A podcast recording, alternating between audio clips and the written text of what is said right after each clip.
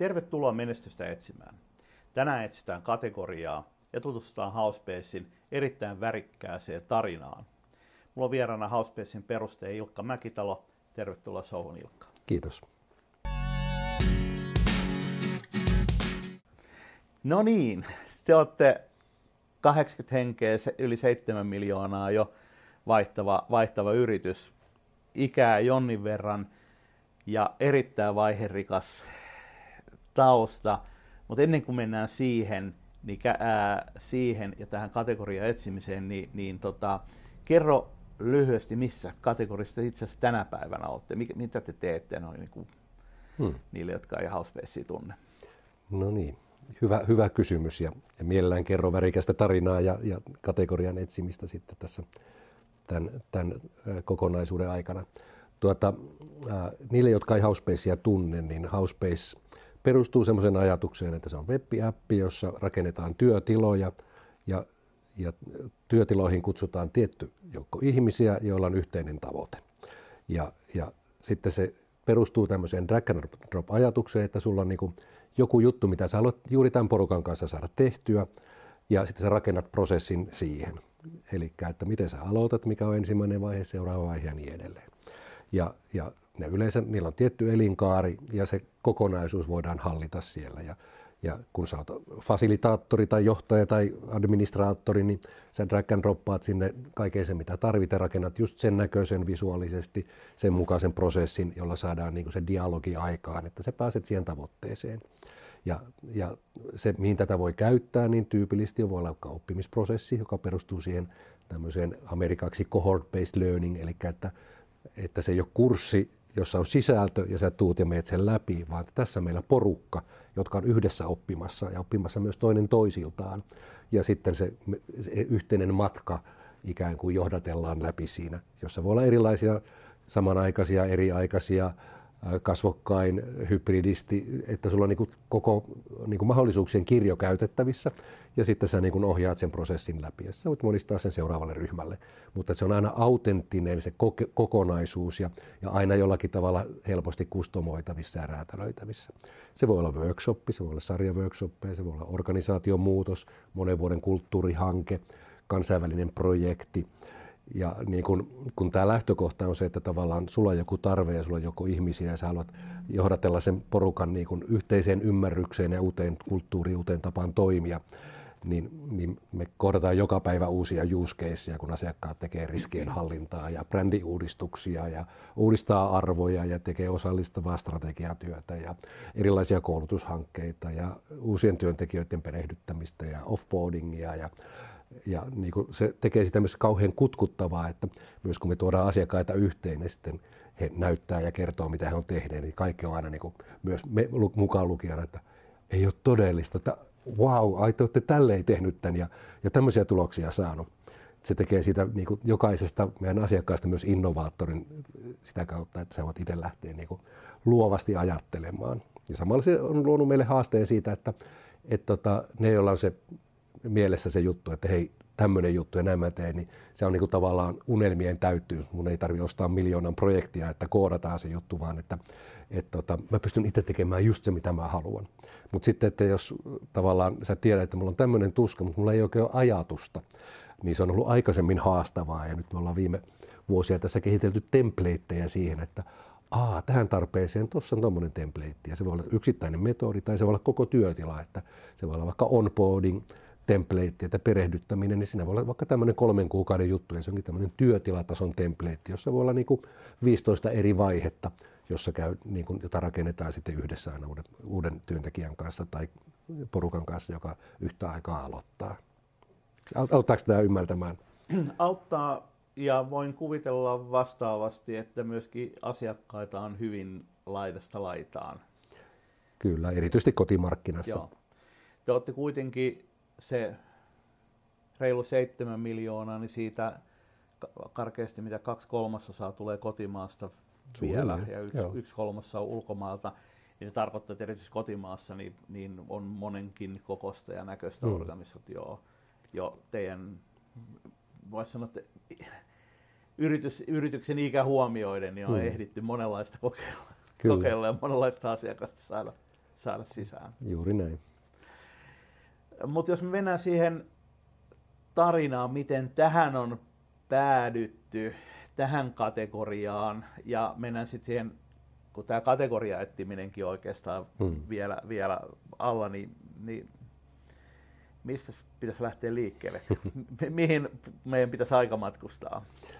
No, koitan rakentaa tiiviin tarinan, tarina on pitkä, eli jos mä lähden, se on vähän omaa tarinaa ja firman tarinaa ja tuotteen tarinaa, ne kaikki sekoittuu tässä tarinassa, niin, niin jotenkin se iso driveri, mikä mulla on ollut ja kollegoilla, niin on se, että, että miten me voidaan tehdä jotakin merkityksellistä ja tärkeää tässä maailmassa ja, ja tehdä jotakin sellaista, jolla on vaikuttavuutta, pysyvää vaikuttavuutta. Mä itse olen alun perin luokanopettaja koulutukseltani ja lähdin tekemään pedagogista vallankumousta luokkahuoneeseen, joka johti siihen, että alkoi kouluttamaan muita opettajia tekee samalla tavalla ja sitten törmättiin niin kuin organisaation koulun muutosdynamiikkaa, että miten se koulu voi alkaa toimia, että se yksittäinen opettaja, vaan että ne puitteet. No sitten seuraava oli se, että no miten se kuntatasolla tehdään, miten se tehdään valtakunnallisella tasolla ja, ja tavallaan me ollaan semmoisia oppimisaddikteja, että aina pitää olla uusia haasteita, että miten asioita tehdään.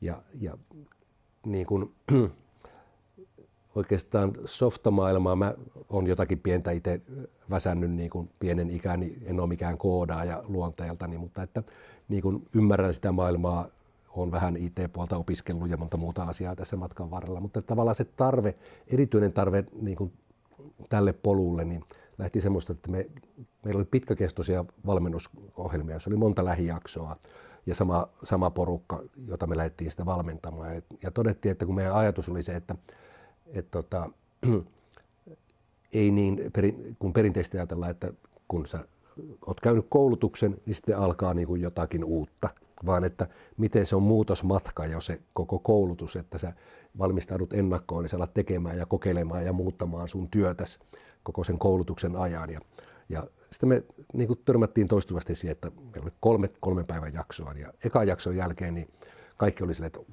wow, nyt on hirveä energia ja nyt mennään ja muutetaan maailmaa. Ja sitten kun ne meni sinne omaan arkeen yksilönä takaisin, niin sitten kävi, kävi sillä tavalla, kun ne tuli toiselle jaksolle. Niin kaikki oli niin kuin maansa myyneet, että ei, tämä on niin vaikeaa ja tästä ei tule yhtään mitään. Ja, ja, ja tavallaan kun tämä alkoi toistumaan, se muutoksen haastavuus ja, ja tavallaan yksilön voimattomuus siinä omassa organisaation paineessa, niin toisaalta me alettiin opiskelemaan organisaatiodynamiikkaa ja systeemistä organisaatioajattelua ja kaikkea muuta. Mutta sitten todettiin, että pystyttäisikö me tukemaan sitä ryhmää, että kun siellä on samanlaisia niin kuin kiinnostuksen kohteita ja intohimoja, että miten ne voisi tukea toinen toisia ja perustaa virtuaalitiimejä ja tukea toistensa arkea. Ja me tehtiin ensimmäinen platta vuonna 1997 tähän tarpeeseen, eli 26 vuotta sitten, jossa ajatus oli se, että miten me voidaan tehdä kehit, niin kuin työn kehittämistä, oppimista, vertaistukea ja, ja saada asioita niin kuin liikkeelle. Ja, ja heti eka keisistä oli, niin kuin, että wow, tähän muuttaa koko pelin ja tämä muuttaa maailmaa ja tämä ei ole mitään e-learningia, vaan tämä on jotakin collaborationin ja learningin välimaastossa olevaa. Ja siitä syntyi into perustaa ensimmäinen firma, sitten me oltiin toimittu verkostomaisesti aikaisemmin, 99 vuonna perustettiin firma nimeltä Humap.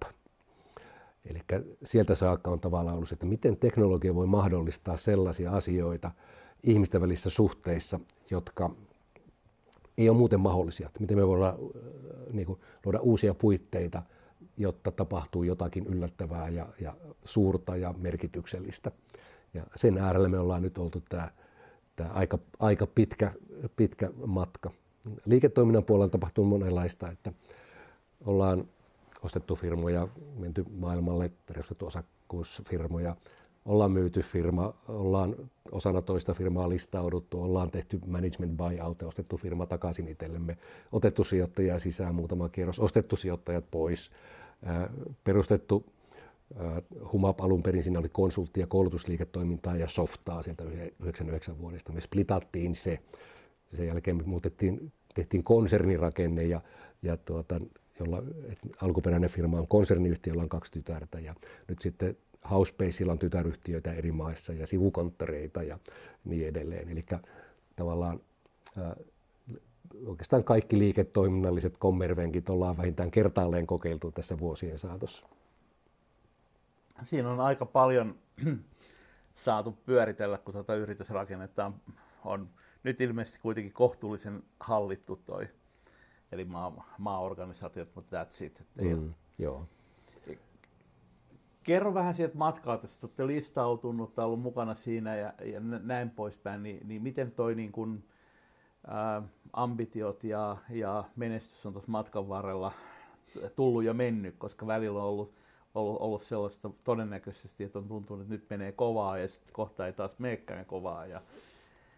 Hmm. Kyllä, monivaiheista ollut ja oikeastaan niin kuin meillä perustajilla ajatuksena ollut se, että, että oikeastaan kaikkein tärkeintä on se, että miten, miten saa mielenkiintoisen elämän. Että niin kuin lähtökohtana ei ole se, että pitäisi jotenkin äkki rikastua tai jotakin mm. muuta. Että, ja se on myös ohjannut meitä, että jos ajattelee, että me oltiin siellä opettajien täydennyskoulutuskentässä aluksi ja sitten kun tehtiin Humapin ensimmäistä businessplania, mä olin tekevinäni väitöskirjaa kasvatustesteistä silloin, mutta se muuttukin businessplaniksi. Ja, ja siellä oli niinku suurena haaveena, että joskus sivistystoimen johtajat on meidän kohderyhmä ja me vaikutetaan mm. suomalaiseen kasvatussysteemiin. Että se on tavallaan se ultim, ultimaattitavoite. Ja, ja tuota, se oli yksi etappi matkan varrella, mutta että aina on ollut sitten halu mennä eteenpäin ja oppia jotakin uutta.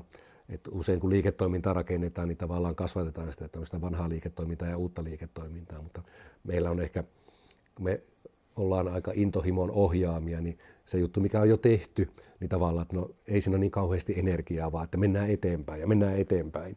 Ja, ja siitä on tullut se, että niin kuin, se on älyttömän mielenkiintoista. Mm. Ei välttämättä hyvää liiketoimintaa aina, että kun me oltiin vaikka opettajan täydennyskentässä Suomen suurin kaupallinen toimija jossain vaiheessa, ja sitten se vähän niin kuin jäi taka-alalle, kun mentiinkin yritysmaailmaan ja, ja, ja muuhun julkiseen sektoriin ja niin poispäin. Että tavallaan ää, niin kuin mon, monta vaihetta, mutta että se jotenkin se, että saa elää tätä elämää janoisasti ja, ja niin kuin nauttia jokaisesta mielenkiintoista hetkestä, niin, niin, niin onhan tämä ollut ihan mielettömän hieno, hieno polku ja tarina. Joo, toi on itse tehnyt jossain määrin samalla lailla. Ää, tavallaan liiketaloudellisesti olisi ehkä järkevämpää, että kasvattaisi niistä edellisistä bisneksistä myyntikelpoisia hmm. yksiköitä. Tai edes tajuisi tappaa ne. Mutta voin kuvitella, että te, te olette niinku feidannut pois niistä. Että, ää, kiinnostus on mennyt muualle, ää, mutta ei niitä ole niinku varsinaisesti aktiivisesti aina osattu tappaakaan vai? Mm-hmm.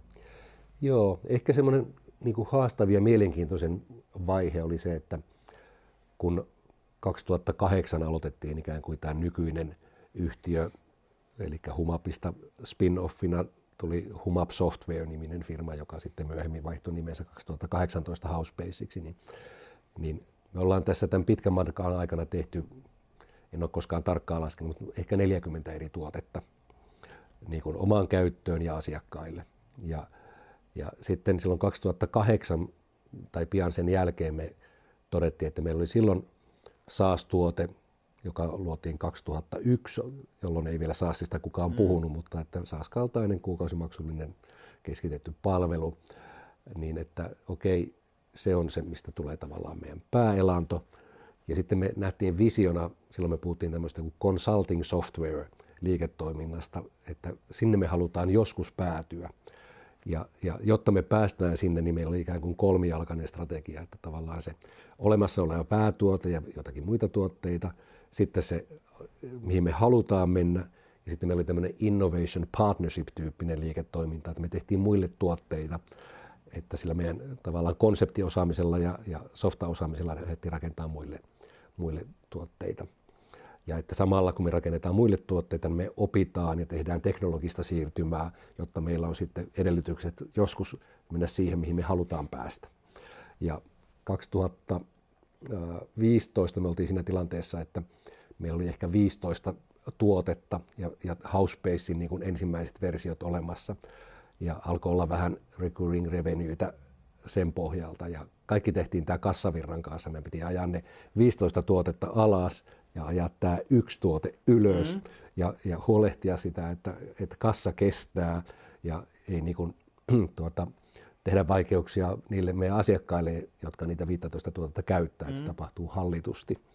Ja vaikka tämä meidän tämä päätuote, niin, niin sillä oli 20 vuoden elinkaari, kun otettiin töpseli seinästä, kun Housepaceillä pystyttiin korvaamaan kaikki se, Joo. mitä siellä oli tehty, niin, niin tavallaan, että melkoisia kaar, elinkaari, jos ajattelee, että mm. 20 vuotta sama palvelu enemmän tai vähemmän on pyörinyt ja, ja on siinä semmoista luopumisen tuskaakin, mutta että sitten kun meillä on niin kuin riittävästi sitä äh, Housepacein edeltäjän tai varhaisen vaiheen niin kuin käyttäjämassaa, että me oltiin jossakin 30 tonnia MRR-tasossa, niin, niin sitten me lähdettiin hakemaan siidikierrosta ja, ja niin kuin sen avulla pystyttiin tekemään sitten se, niin kuin se lopullinen luopuminen niistä vanhoista tuotteista.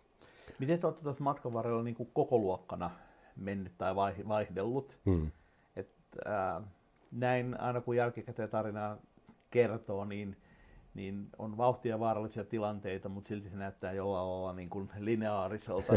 mites, mites oikeasti? Joo, tuota, jos tätä meidän softapuolta ajattelee, niin, niin me oltiin tosi pitkään semmoinen 7-8 hengen tiimi. Et silloin 2008 meitä oli sen verran ja, ja 2017 meitä oli saman verran suunnilleen. Eli silloin kuutisen vuotta sitten, kun siidikierrokselle lähdettiin.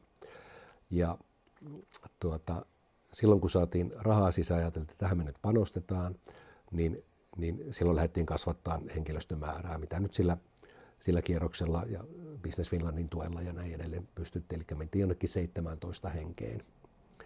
Ja sitten me oltiin tosi pitkään siinä 17 hengessä ja myös siellä niin kuin alkuperäisellä Humap-firmalla niin se 17 oli niin kuin semmoinen ikään kuin mihin päästiin ja johon jämähettiin. Ja sitten mä monesti olen sanonut, kun yksi osa mun elämää on se, että mä oon ollut melkein 40 vuotta Big Band kapellimestari. Ja Big Bandissa on 17 jäsentä. Että mä en osaa johtaa niin kuin sen isompaa orkesteria, että tavallaan mulla tulee joku henkinen lukko siinä no. kohti vastaan. Mutta että äh, jos ajattelee sitä 2017 eteenpäin, niin, niin tavallaan me ollaan, ollaan otettu rahaa sisään, sitten investoitu niin paljon kuin uskaltaa ja, ja mennään niin kuin, siihen kasvuvaiheeseen ja koitetaan päästä sieltä pääpinnalle ja break-eveniin, kunnes niin kuin ollaan todistettu jotakin itsellemme ja, ja sijoittajille. Sitten meillä oli niin kuin tämän seed-kierroksen jälkeen bridge, eli samat sijoittajat sijoittu VVKlla vaihtovelkakirjalainalla Joo. meihin, että, että ei vielä haluta lähteä A-kierrokselle. Ja, ja taas niin kuin kunnon investointia mentiin jonnekin 40 henkeen suunnilleen sillä ja, ja päästiin niin kuin selvästi loikkaus, har, harppaus eteenpäin. Ja sitten otettiin A-kierros ja, ja nyt ollaan sieltä tulossa pääpinnalle ja joka kerta tuntuu, että mä en tee tätä enää ikinä tätä dyykkausta, että, että sinne break-evenin pääseminen kuitenkin on niin kuin aina se, että, että saa sormenpäätterille kirsun pohjaa raapia siinä mm. loppuvaiheessa ja, ja tehdä kaiken ma- maailman kommervenkkejä. Ja, ja nyt A-kierroksen jälkeen ajattelin, että no nyt ei enää ikinä tätä tarvitse, mutta täällä sitä taas ollaan. Miten se on paljon rahoitusta ottanut tuossa, tai minkälaisia nuo kierrokset on ollut? No taitaa yhteensä olla noin, jos ottaa lainainstrumentit mukaan, niin 15 miljoonaa. Joo. A-kierros oli, oli 12 miljoonaa kaksi, vuotta, kaksi vuotta sitten. Kaksi vuotta sitten. Joo. Ja sanoit, että nyt tota, olet taas menossa. Onko nyt seuraavaa hakusessa vai mitä? No mietinnässä, että markkinahan on nyt vaikea mm. arvostusten suhteen, ja, mutta kiinnostusta meitä kohtaan on tosi paljon. Että, että silloin kun A-kierrosta haettiin, niin meillä oli 780 sijoittajaa, joiden kanssa me niin kuin tätä työtä tehtiin. Ja, ja rakennettiin Housebase-työtila siihen, jossa, jossa tämä prosessi ohjattiin. Joo. Ja tuota, ää, nyt on ehkä kolme ja 40 välillä niitä tahoja, joiden kanssa käydään jatkuvaa keskustelua ja ylläpidetään sitä, missä ollaan. että ei olla selkeä seinää vasta, että meidän on pakko hakea rahoitusta nyt, että huolehditaan siitä, että runwayta on riittävästi ja, ja tehdään oikeita asioita. Se, että mennäänkö ihan break-eveniin asti, niin, niin aika näyttää. Mm. Mutta että tällä hetkellä ajattelen, että noin vuoden päästä oltaisiin niin kuin, voitaisiin olla valmiita siihen seuraavaan rahoituskierrokseen. Teillä on kuitenkin hyvä pohja, tukeva pohja tota, liikevaihtomielessä hmm. ja kansainvälisestikin on jo riittävästi sille, että siellä on niin kuin jalka, jalka oven välissä niin te, hyvät mahdollisuudet hypätä, hmm. hypätä pari kolme tai itse asiassa varmaan niin kuin pari kolmekin kertaa kymmenkertaistaa mm. kertaistaa, että mm. klassisesti on sanottu, että kun päästään siihen 10 miljoonaan, niin siitä sen 100 miljoonaan pitäisi olla sitten jo niin kuin, voisi sanoa, että väistämätöntä mm. matka. Vielä ei ihan siellä kymppimillissä olla, että vielä se on niin kuin epätodennäköistä sinne kymppimilliin päästä, mutta kyllä se niin tuossa kohtaa, niin kyllä se kuitenkin pitäisi olla, olla niin kuin tehtävissä. Hmm. tehtävissä. Että jos siellä on noinkin paljon Suomesta, niin kyllä se niin kuin useampikin alamarkkina, jos on product market fittiä maailmassa, että se on vaan kysymys, että millä sitten saa sen, sen niin kuin äärettömän koko sen maailmanmarkkinan, mikä on se niche, josta sitä saadaan hmm. kelattua Kyllä. parhaiten.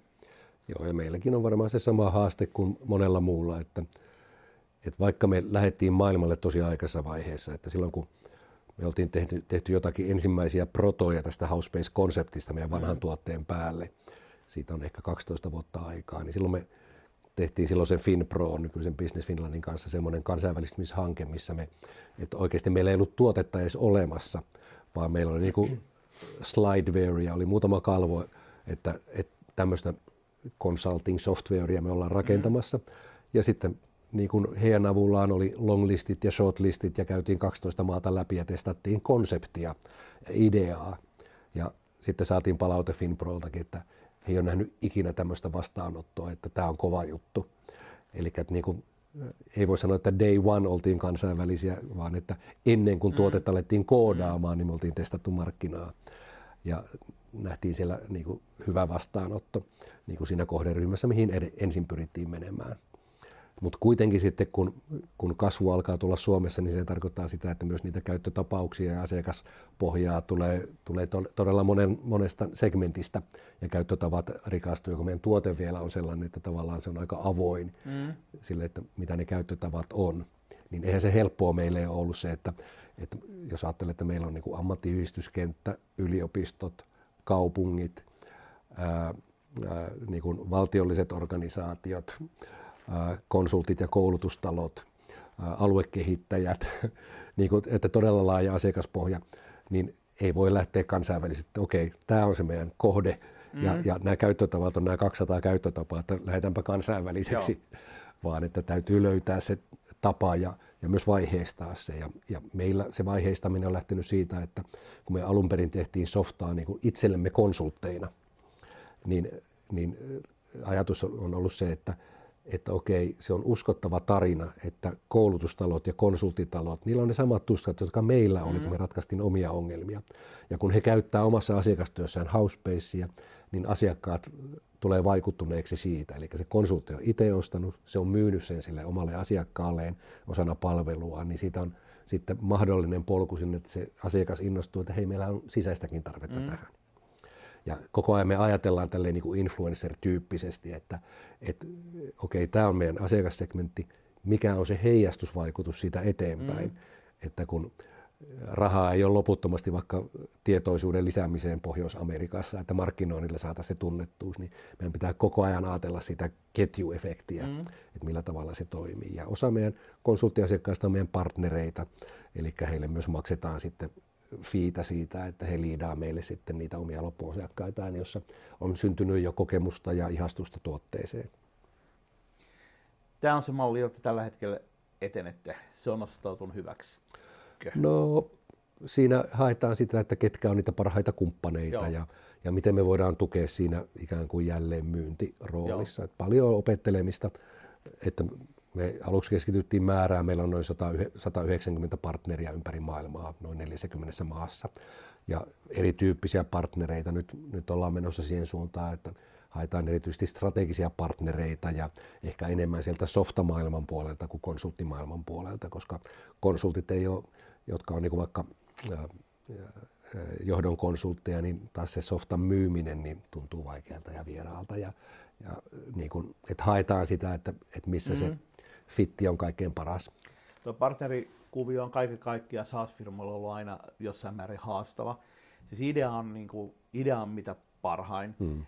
Ää, se ongelma tulee usein just siinä myymisessä, että niin kuin konsultti tai tämmöistä kutsua asiantuntijapartnerille, niin silloin on helpompi myydä ää, omaa aikaansa yksi mm. päivä lisää tai puoli päivää tai mitä, mitä se sitten saa teitä komissioon, mm. ää, kuin mennä niin kuin hänelle vieraalle tontille ja niin. ruveta kauppaamaan softaa. Et silloin jos se toimii niin kuin, päänavaajana jolla ollaan niin kuin luontevasti, että mm. siinä ei ole sitten myyntiroolia, että se on vain levitysrooli, niin silloin se voi toimia voisin kuvitella, että Figmat ja tämän tyyppiset Mirot ja muut mm. leviää aika pitkälle sillä tavalla, että että äh, designerit, konsultit yömmässä mm. käyttää niitä työvälineitä mm. ja muut omaksuu. Mutta siinä ei ole sit sitä myynti, niin. myyntiroolia. Joo, että siinä on se viraaliluuppi, viraaliluuppi niin joka tulee se, siinä. Joo.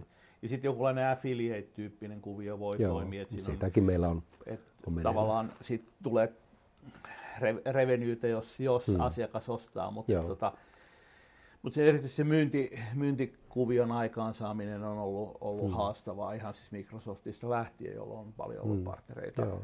Ää, Joo, ja meillä se on enemmän tämmöinen finders fee-tyyppinen Joo. Niin kuin komissio, että, että tarjoillaan, että saadaan lämmin liidi. Mm. Ja, ja asiakas, joka on jo ihastunut ja käyttänyt ja siellä on jo sisäiset championit olemassa. Joo. Että ei oletetakaan, että, että tuota, koulutustalo tai management consulting talo alkaa softa myyjäksi. Joo mutta että tarvitaan sitä puolta myöskin, että on niitä, jotka ovat softabisneksessä ja käyttävät vaikkapa nyt sanotaan ERPin käyttöönotto, rakennetaan mm. Housebasein mm. päälle tai joku iso muutoshanke, muu muutoshanke, niin siellä Housebase näyttää voimansa ja sitten kun se loppuasiakas tajuaa, että, että meillä on vastaavia hankkeita niin kuin sata vuodessa ja tämähän näyttää ratkaisevan just ne ongelmat, mitä meillä on, niin sitten se softa firma pystyy viemään vähän pitemmälle sitä myyntiä. Siinä voidaan tulla kaveriksi, mutta että voi myös itsenäisesti pystyä myymään sitä. Ja tuossa on selkeämpi se, että sen äh, kumppanin liiketoimintamalli on, on äh, niin kuin yhteensopivampi, koska he myyvät Joo. joka tapauksessa softaa, ehkä hmm. omaa, ehkä vierasta niin. softaa, mutta se, että myy jotain muuta softaa siinä rinnalla, niin, niin toimii paremmin Kyllä. luontevasti. Tuossa ottaa sellaisen tarinan, että joku, joku Microsoft aikoinaan, sillä oli yli 3000 äh, partneria Suomessa, niin se ei saanut näille äh, pilvituotteille oikein toimimatta partnerkanavaa. Äh, vasta uudet partnerit, hmm. jotka perustettiin nimenomaan niihin pilvituotteita hmm. varten, niin menestyi, koska se liiketoimintamalli oli niin erilainen, Aivan. että kun sä olet tottunut myymään konsultteja ja rautaa ja hmm. tällaista, ja sitten saisit jonkun pienen komissio jostakin Kyllä. Office 365, niin, hmm. niin sen sijaan, että sä oot tottunut asentaa Exchange-serveriä, niin, hmm. niin, niin kyllä. Miten toi myyntimalli puoli sitten? Te olette toki kotimaassa monessa kokoluokassa, hintaluokassa ja varmasti osittain historian takia, humap-historian takia asiakasrekkari on tunnettuutta niin poispäin. Et jos olisi aidosti uusi firma, niin välttämättä ette olisi noin leveätä hmm. tonttia hoitanut, mutta se tarkoittaa, ää, teillä on hyvin eri kokoisia asiakkaita, ää, niin mitä se myyntimalli mielessä tarkoittaa, että mikä, mikä on, voisi sanoa, vallitseva myyntimalli? Hmm. Joo, se jotenkin mä ajattelin, että, että hinnoittelu, myynti, markkinointi, ne kaikki elää koko ajan ajassa, että että niin kuin bisneksen kehittyessä ja tuotteen kehittyessä ja ihmisten kypsyyden kehittyessä, niin koko ajan pitää olla herkkänä sen kanssa, mikä malli toimii. Että kyllä me, niin kuin, jos lähtee sieltä hinnoittelusta liikkeelle, niin, niin joka vuosi ollaan tehty jotakin muutoksia ja tarkennuksia siihen. Ja lähtien siitä, että, että kun aloitettiin, niin oltiin enemmän niin kuin projektibisneksessä, että tehtiin enemmän kustomointia ja ja siihen sisältyi konsultointi, palvelutoimintaa mm. ja sitten kun tuote kehittyy, niin sitä palveluleiriä voi niin kuin pienentää ja, ja varmaan semmoinen asia, missä jokainen SaaS-firma niin kuin, äh, on omanlaisensa on se, että kuinka niin kuin puhdas SaaS haluaa olla ja kuinka paljon palvelu niin kuin vauhdittaa sitä SaaS-liiketoimintaa mm. ja kuinka, kuinka vahvasti se on mukana. Ja se on semmoinen, missä mekin ollaan haettu paikkaamme, että, että kuinka, mikä sen palvelun rooli on. Onko se customer successia, joka kuuluu hintaan ja kelle se kuuluu ja kelle ei mm. ja miten se paketoidaan ja näin poispäin. Tuossa pandemian aikana me e, oltiin sitä ennen niin kuin panostettu paljon sisältömarkkinointiin ja siihen ajatukseen, että me halutaan olla ajatusjohtajia, me otetaan sisältöä ja oikeat asiakkaat löytää meidät koska todettiin, että, että meillä on niin se, semmoinen tuote, että se cultural fit on siinä tosi tärkeä mm. ja, ja että ajatusmallit on semmoisia, että on, on niin kypsyyttä ottaa meidän tuote käyttöön. Ja, ja tota, kun pandemia alkoi, niin, niin tavallaan se meidän vanha sisältö alkoi konvertoimaan yhtäkkiä niin kuin 30-kertaisesti verrattuna vanhaan. Eli tuli tosi paljon inboundia. Ja, ja pari vuotta meni oikeastaan siinä, että me niin kuin, ei mennetty ennättää reagoida kaikkeen siihen kysyntään, mitä tuli. Eli se oli hyvin inbound-lähtöistä se meidän toiminta.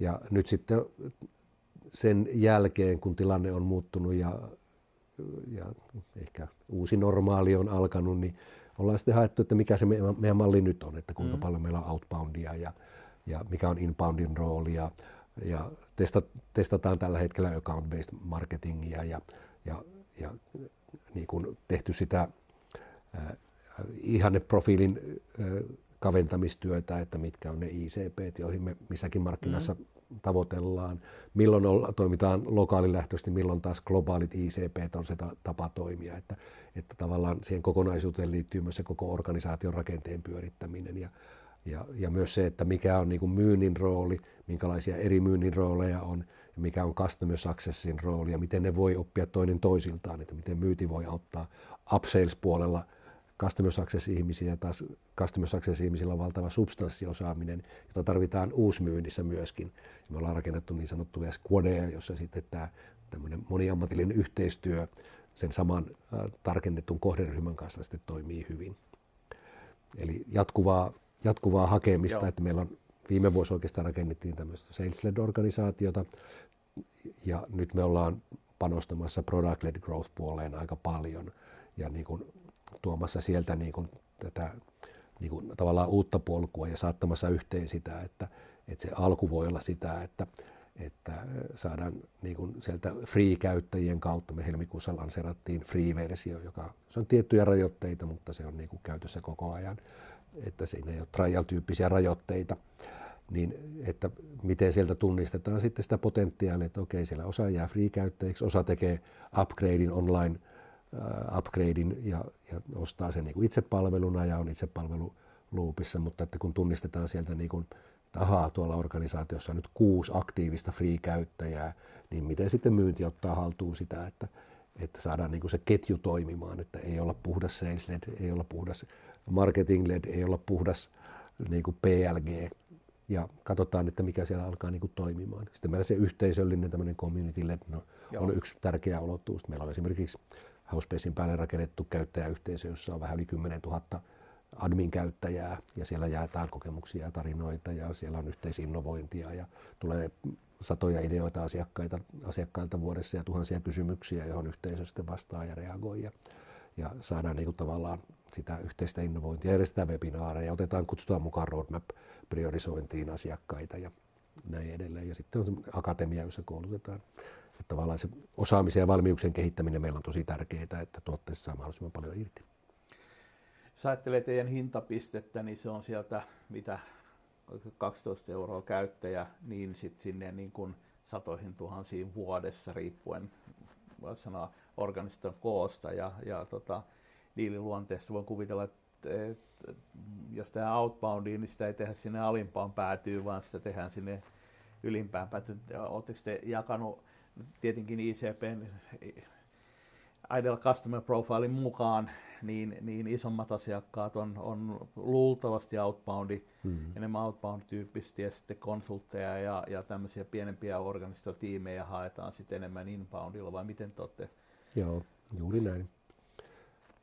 Miltä niin kun puhutaan hetki tuosta, voisi sanoa, että koronakrapulasta tai tästä niin kuin new normalista, koska mun analyysi on se, että me ei olla vielä new normalissa. Mm-hmm. Me ollaan edelleen jossain niin kuin epämääräisessä krapulovaiheessa, me haetaan sitä, että mikä on se new normal. Mm-hmm.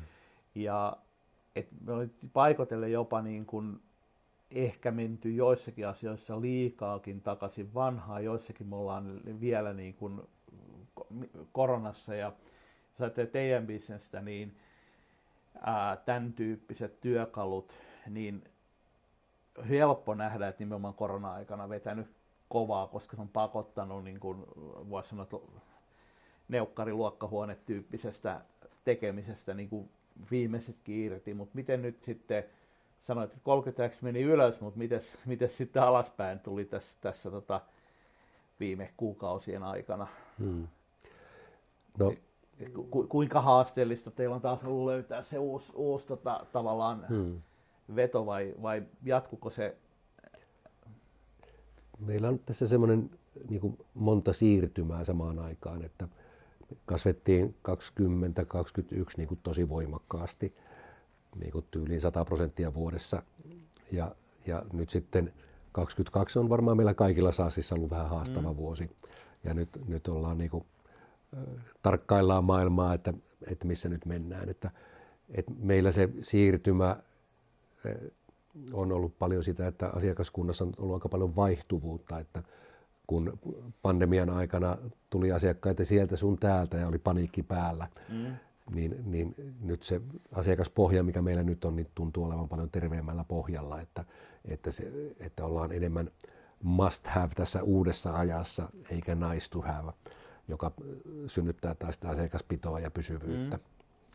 Ja, tuota, ja sitten tavallaan kun tuote on monipuolinen, niin on tärkeää se, että, että se monipuolisuus on asiakkaan palveluksessa, että jos on lähdetty jostakin vaikka nyt koulutustarpeiden tyydyttämistä liikkeelle, niin siinä on opittu paljon asioita, joita voi hyödyntää sitten monessa muussa organisaation kehittämisessä Joo. ja niin edelleen.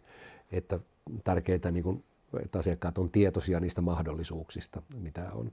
Sitten me ollaan, me lähdettiin sieltä konsulttikentästä liikkeelle, niin se tarkoitti meille sitä, että, että tämmöinen niin standalone ratkaisu on niin kuin riittävä ja, ja me ollaan monta vuotta tehty sitten töitä enterprise readinessin kannalta, kannalta että tietoturvat on varmasti kunnossa ja integraatiot on kunnossa ja, ja niin kuin kaikki se, mitä niin kuin isompien kauppojen klousaaminen, isompien asiakkaiden tyydyttäminen vaatii, niin ollaan, ollaan luotu valmiuksia siinä, että, että on ta- paljon tapahtunut siirtymää sieltä pienistä asiakkuuksista kohti isompia mm. ja enemmän enterprise-markkinaa ja isoja julkisorganisaatioita. Niin vars, varsinkin jos sanotaan kansainvälistymisessä, niin niin varmaan järkevää olisi saada niin kuin suhteellisen sanoa, rajatulla paletilla homma skaalautumaan, mm. että jos on kansainvälistys yrittää kaikkia koko luokkia ja kaikkia segmenttejä samaan aikaan, niin mm. niin kuin mikään lähde toimimaan, mm. kun jokainen markkina on vielä erilainen. Pitäisikö meidän mennä sitten seuraavaksi siihen uh, kategoria etsimiseen? Se on ehkä se on kuitenkin voisi sanoa tässä tarinassa se, mitä me ollaan aikaisemmissa podcastissa käsitelty. Mm. Ja, ja ehkä alustuksena, niin, niin meillä on niitä yrityksiä, jotka hakee ää, sitä kategoriaa, joka on niin kuin valmiiksi tunnistettu CRM-merppi, mm. niin poispäin. Eli halutaan mennä tietyllä tavalla punaiselle merelle. Mm. Sitten meillä on niitä yrityksiä, jotka on tuotteeltaan mitä selkeämmin punaisella merellä, mutta jotka yrittää ää, niin kuin myynnin ja markkinoinnin keinoin erilaistaa. Hmm.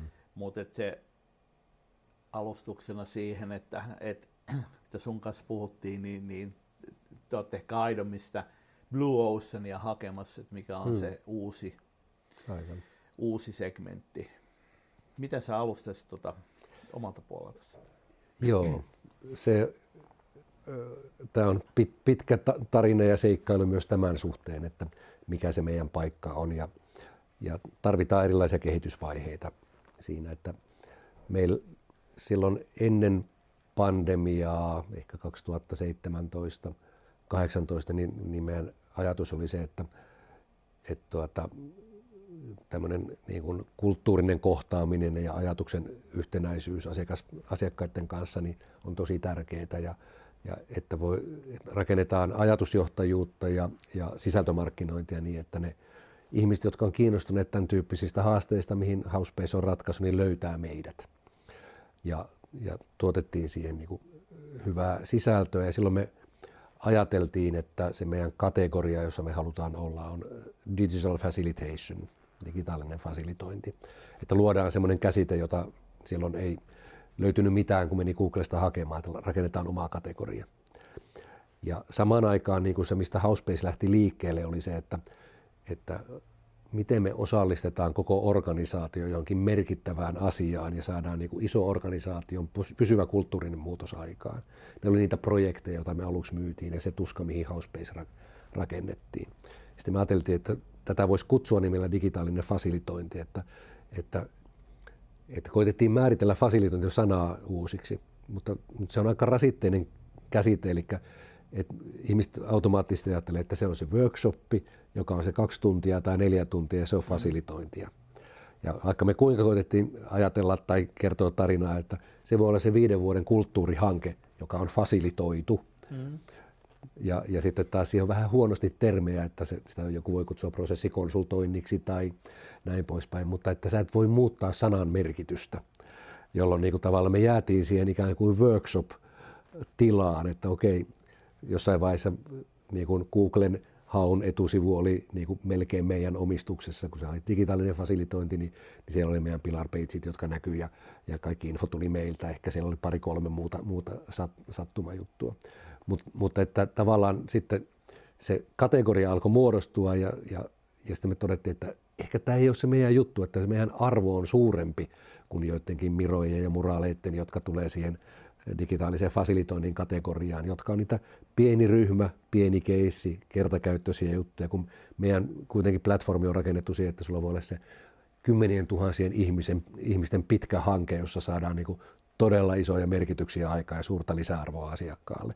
Ja jos asiakkaat ei miele, että digitaalinen fasilitointi yltää sinne asti, niin sitten meidän pitää niin kuin tehdä jotakin toisin ja lähteä miettimään sitä kategoriaa uusiksi.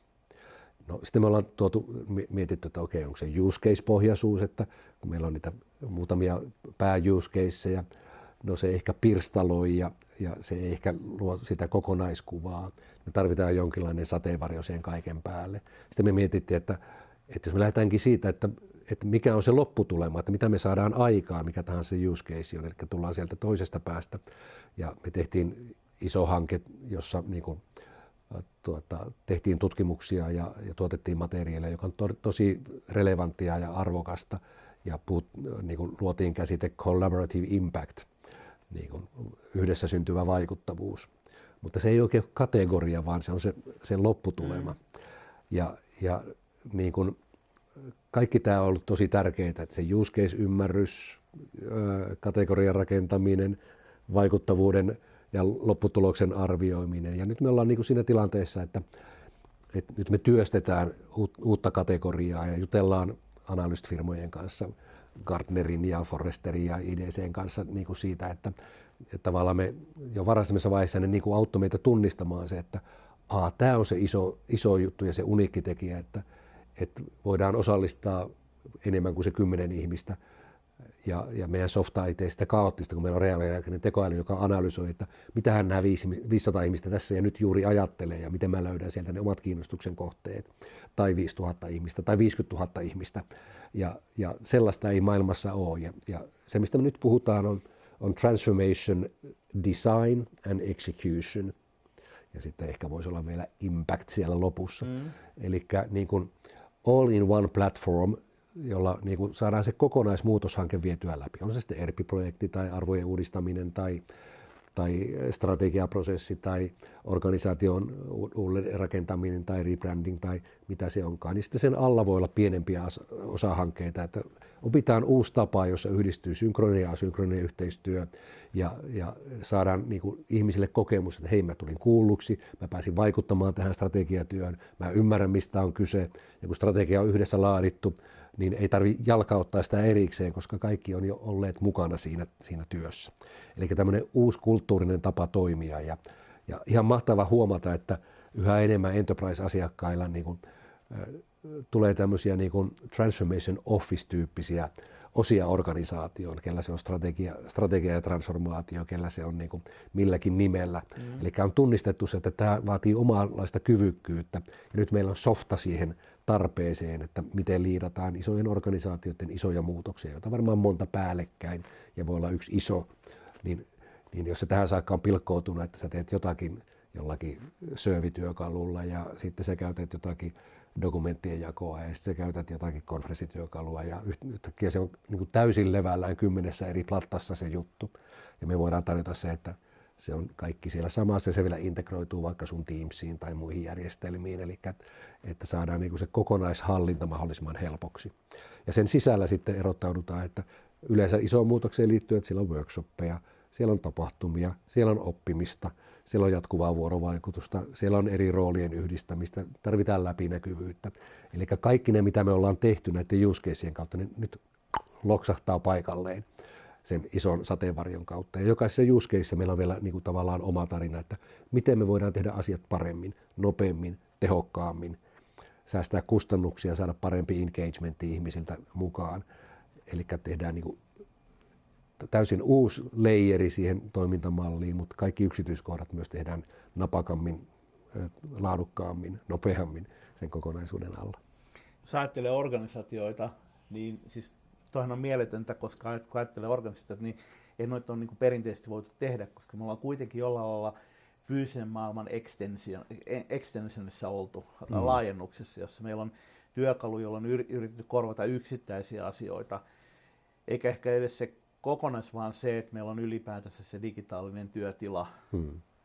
tota, niin, niin mahdollistaa just sen osallistumisen, joka aikaisemmin, niin, niin se on sitä, että on matkustettu neukkareihin ja niin poispäin. Siinä on hyvin pieni osa porukasta ollut, ollut mukana ja ne on ehkä ollut kerran tai kaksi, ne ei ole koko matkaa, hmm. jolloin sitten tullaan siihen niin kuin monimutkaiseen strategian jalkautukseen tai toimeenpanovaiheeseen, Näin. joka sitten yleensä epäonnistuu. Hmm, joo, juuri näin. Ja se on, niin kuin, on tosi tärkeän asian äärellä siinä, että tavallaan osallistaminen ei ole inputin keräämistä. Hmm. Et tosi usein tehdään se virhe, että, että tavallaan ää, vaikka olisi niin kuin matalakin organisaatio rakenteeltaan, niin ihmisiltä otetaan inputtia ja sitten se ajattelutyö, sä käytetään niin kuin, ä, asiantuntijavaltaa. Mm. Housepacin idea on se, että me tehdään sitä sense-making-työtä. Me yhdessä niin kuin explorataan sitä, että mitähän ilmiöitä tässä nyt oikein onkaan. Ja, ja sitä ei ulkoisteta jollekin asiantuntijalle, että konsulttikin on enemmän fasilitoimassa sitä ymmärryksen mm. rakentamista kuin koittamassa ymmärtää toisten puolesta. Koska niin kuin, kaikkien organisaatioiden haaste on se, että jos ajattelu ja tekeminen eriytyy, johto ajattelee ja muut toteuttaa, mm. niin niin eihän se ole motivoivaa kellekään ja, ja se on niin kuin pelkkää suorittamista silloin. Että miten me voidaan niin kuin teknologian avulla tuoda sitä, että se on merkityksen rakentamisprosessi, se on, se on sitouttamisprosessi ja me, jos ajatellaan mitä tahansa organisaatiota, niin se viisaus on sillä asiakasrajapinnassa mm. ja mitä, mitä etäämpänä sä oot siitä, niin sitä enemmän sä oot kuplassa, jossa kuvittelet tietäväsi. Jos me saadaan kaikki ihmiset, joilla on se kentän tieto vaikuttamaan siihen liiketoimintaan jatkuvasti, ei pelkästään muutosprosesseissa, mm. niin niin onhan meidän kyvykkyys organisaationa aivan toisella tasolla. Jos ajatellaan sitä etureunaa, asiakasrajapintaa, silloin se tietämys, mutta sille ei ole usein niin kuin näkemystä. Hmm. Sitten ylhäällä sulla on näkemys, mutta sulla ei tietoa, jolloin usein hmm. strategiat perustuu, tai mitkä tahansa suunnitelmat perustuu sanoa, startuppien näkökulmasta, niin älyttömän määrää hypoteeseja. Hmm. Mutta kun sulla on sitä koko ajan voimaa, niin sä pystyt niinku runnomaan jonkun aikaa, mutta kun katsoo näitä strategisia vetoja, niin hyvin, monethan niistä epäonnistuu, hmm. kun on rakennuttanut hypoteesien varaan. Hmm. se on vielä oma asia, että miten saadaan se niin kuin, äh, voi sanoa, ymmärrys siitä, että mitkä meillä on hypoteeseja tässä suunnitelmassa hmm. ja, ja niin kuin tajumaan se, että tota, että meidän tehtävä on kuitenkin muuttaa niitä hypoteeseja faktoiksi hmm. mahdollisimman aikaisvaiheessa hmm. ja muuttaa pläniä sitten sen mukaan, jos ostautuukin, että se hypoteesi ei pidä paikkansa. Mutta ton, just toi, ton tyyppinen, kun saa sen loopin toimimaan nopeammin, niin, niin, niin sitten voidaan miettiä, että tarvitseeko meidän tehdä isoja strategisia linjauksia hmm. niin paljon vai onko se iteratiivista, hmm. jossa tietenkin jonkunlainen visio ohjaa niin, tekemistä. Kyllä, enemmän rullaavaa strategiaa kuin, niin. kuin pitkäjänteistä. Joo, joo. ja se niin kuin ihmismieli toimii sellaisella tavalla, että jos vaikka halutaan, että porukat on siinä strategisessa muutoksessa mukana, niin sillä tarvitaan pieniä jatkuvia syötteitä. Mm. Et mun hypoteesi tähän on, että, että jonkinlainen niin kuin mukaan kutsuminen noin kolmen viikon välein riittää kannattelemaan mie- mieltä, että tavallaan mä oon tässä mukana – mutta jos sulla tulee siellä vaikka kuukauden parin tauko välillä, mm. niin tavallaan se katoaa, että, että se tunne mm. menee pois, että mä en olekaan tässä mukana ja tavallaan tämä on joku muu vie tätä ja mä oon tässä sitten niin kuin en, en tärkeänä toimijana enää mukana. Ja silloin niin kuin taas ne osallistamisen monipuoliset tavat, joita me ollaan tuotu, että se voi olla, että se on minuutti tossa ja kolme minuuttia tossa mm. ja se voi olla sitä, että kysytään sun mielipidettä tai testataan jotain hypoteesia tai ota kantaa tähän tai auta viimeistelemään. Että tarvitaan niin kuin sitä myöskin semmoista keskeneräisyyden sietoa niin kuin kaikilta toimijoilta, että ollaan läpinäkyviä valmisteluvaiheessa. Joo. Että niin kuin kulttuurissa on tosi paljon sitä, että, että tavallaan ihmiset pelkää keskeneräisyyttä ja, ja tavallaan kun sä oot jotakin valmistellut liian pitkälle, sitten sä, sitten sä ikään kuin pyydät palautetta. Sä et enää haluakaan palautetta, kun se on sun mielestä valmis, mm. jolloin siinä on heti niin kuin törmäyskurssi. Joo. Että pitäisi olla rohkeutta siihen, että hei, tuossa on niin kuin muutama ranskalainen viiva, että onko tässä nyt olennaista asiat. No, okei, okay, hyvä, noin pari lisäystä. No mäpä jatkan tätä eteenpäin. No nyt mä oon tiivistänyt noin kolme tärkeää asiaa, noin viisi muuta asiaa. Onko tämä sun mielestä oikein jako? Onko, muutetaan toi noin. Ja niin kuin koko ajan niin kuin tavallaan sitä testausta. Ja vaikka strategiatyössä niin on tärkeä vaihe sitten se, että okei, okay, jossain vaiheessa tehdään päätöksiä. What's in it for us? Mm. Että miten teidän tiimillä, että, että löydättekö te täältä ne omat tavoitteenne, jonka varaa rakentaa vaikka OKR tai mitä käytetäänkään. No mitä, hyvä, löysitte ne. No mitä tämä tarkoittaa tälle kvartaalille? Eli niin kuin jalkautetaan se myös sinne niin kuin jokaisen työn kuvaan asti se kokonaisuus. Mutta senkin voi tehdä läpinäkyvästi.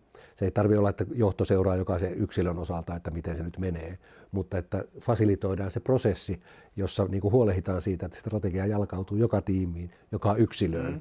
Ja, ja silloin kun se on läpinäkyvää, niin, niin tavallaan se on, se on myös saavutettavissa kaikille. Se ei ole jossakin tietokannassa jonkun takana, vaan että se on osa sitä prosessia, missä me ollaan.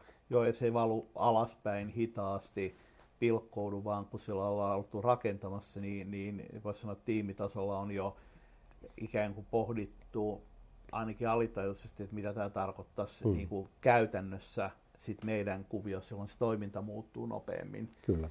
Se jalkautuu nopeammin. Mä heitän yhden sellaisen ajatelman tota, tähän väliin. Mä itse sitä mieltä, että organisaatiot softayrityksissä erityisesti, mutta myöskin muissa, niin tarvittaisiin sitä softapuolen kehityksen niin kuin version hallinnan ajattelua kaikessa niin kuin liiketoiminnan kehittämisessä tai toiminnan mm. kehittämisessä. Softakehittäjällä on aina hirveän selkeää, että, että kun me tyypillisesti softakehittäjänä, niin meillä on vanha versio, jota me vielä joudutaan ylläpitämään. Meillä on se juuri lanseerattu tai lanseerausvaiheessa oleva niin kuin voisi sanoa kakkosversio, sitten me ollaan kuitenkin jo aloitettu kehittelemään sitä seuraavan generaation juttua. Meillä se voi saman kehittäjän, saman tiimin pöydällä olla siis samaan aikaan niin kuin kolme generaatioa siitä tuotteesta, ja niitä pitää samaan aikaan pyöritellä, ja kehittäjätiimille se on kuitenkin täysin selvää, että mitä, meillä on kieli siihen, hmm. että mitä hmm. me käsitellään. Nyt se mun mielestä on ongelma niin kuin muualla bisneksessä, tai organisaatiossa on se, että meiltä puuttuu tämä vastaava kieli. Ja kun me kehitetään ää, liiketoimintaa oikeastaan, tai organisaatioa oikeastaan millä tahansa tasolla, niin meillä on tavallaan niitä vanhoja käytäntöjä, joita me joudutaan kuitenkin vielä parantamaan, vanhoja myyntimateriaaleja, vanhoja soppareita, mitä nyt onkaan. Meillä on se, voisi sanoa, uusi vallitseva tapa, ja sitten meillä on se, jota me, johon me tehdään, tehdään juttuja, ja sitten meillä on se niin kuin seuraava generaatio, jota me kehitellään. Ja mä ainakin huomannut monesti, että porukka menee ihan sekaisin, hmm. kun ei, niin, ei, ei puuttu se kieli kertoa, hmm. että puhutaanko me ykkös, kakkos vai kolmos hmm. niin. versiosta, jolloin niin kuin tavallinen ihminen liiketoiminnassa niin kuvittelee, että hetkinen, että tässä kokouksessa, niin muutettiinko me strategiaa nyt ihan täysin, hmm. kun tosiaan me vaan ruvettiin puhumaan eri versiosta. Hmm. Aivan. Yhtäkkiä me puhuttiinkin on... ykkösversion kehityksestä, kun me oltiin äh, aikaisemmin puhuttu hmm. kolmosesta, niin, hmm. niin se tarkoittaa äkkiä hmm. 180 asteen käännöstä ihmisen Kyllä. päässä, jos ei se hahmota tätä.